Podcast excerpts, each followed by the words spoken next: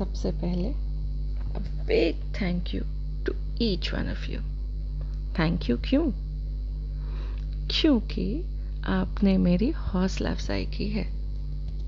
मैंने कभी नहीं सोचा था कि मेरी छोटी सी कविता आप सबको इतनी पसंद आएगी।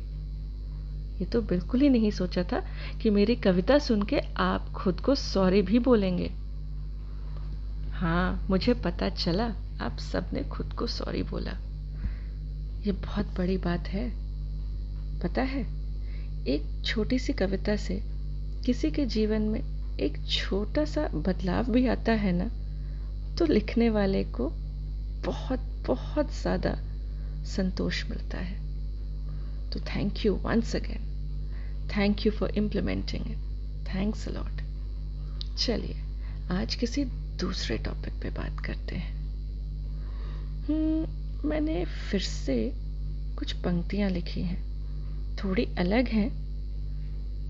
आई जस्ट होप आपको पसंद आए। थोड़ी डिफरेंट है क्योंकि ये ना सॉरी से रिलेटेड है और ना ही थैंक यू से। ये बिल्कुल अलग है। चलिए फिर शुरू करते हैं। रखो सूरज पे भरोसा तुम। वो लाएगा एक नया सवेरा। आज काली रात है, पर जल्दी ही गुजर जाएगा ये वक्त भी तेरा। तूने क्या किया कुछ पाप, जो तू डरता है? नहीं करना तू विलाप, होगी प्रचंड शुरुआत।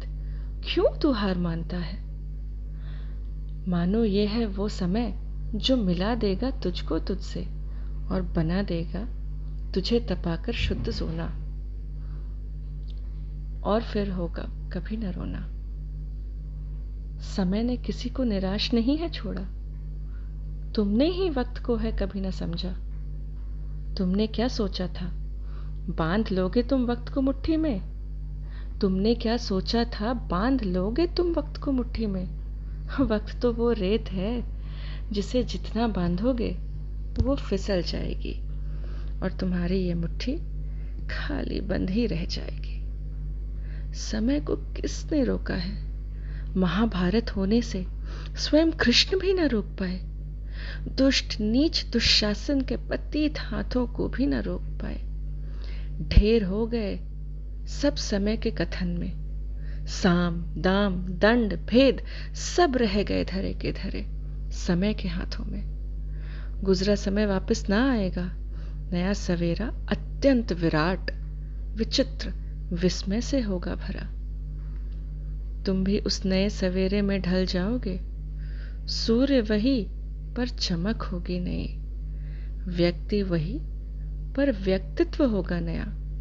लोग वही, पर सोच होगी नई। नए वक्त से हो जाना तुम भी साथ, वरना रह जाओगे तुम दो चार हाथ पीछे। सूर्योदय की रेशमी किरणों में मिलेगी ठंडक। होगा सुकून, जब होगा सबका साथ। जब होगा सबका साथ। ये थी कुछ पंक्तियाँ। मैंने इन कोविड के दौर में लिखी है। अगर आपको पसंद आए तो ज़रूर बताइएगा। मुझे बहुत अच्छा लगेगा। Thank you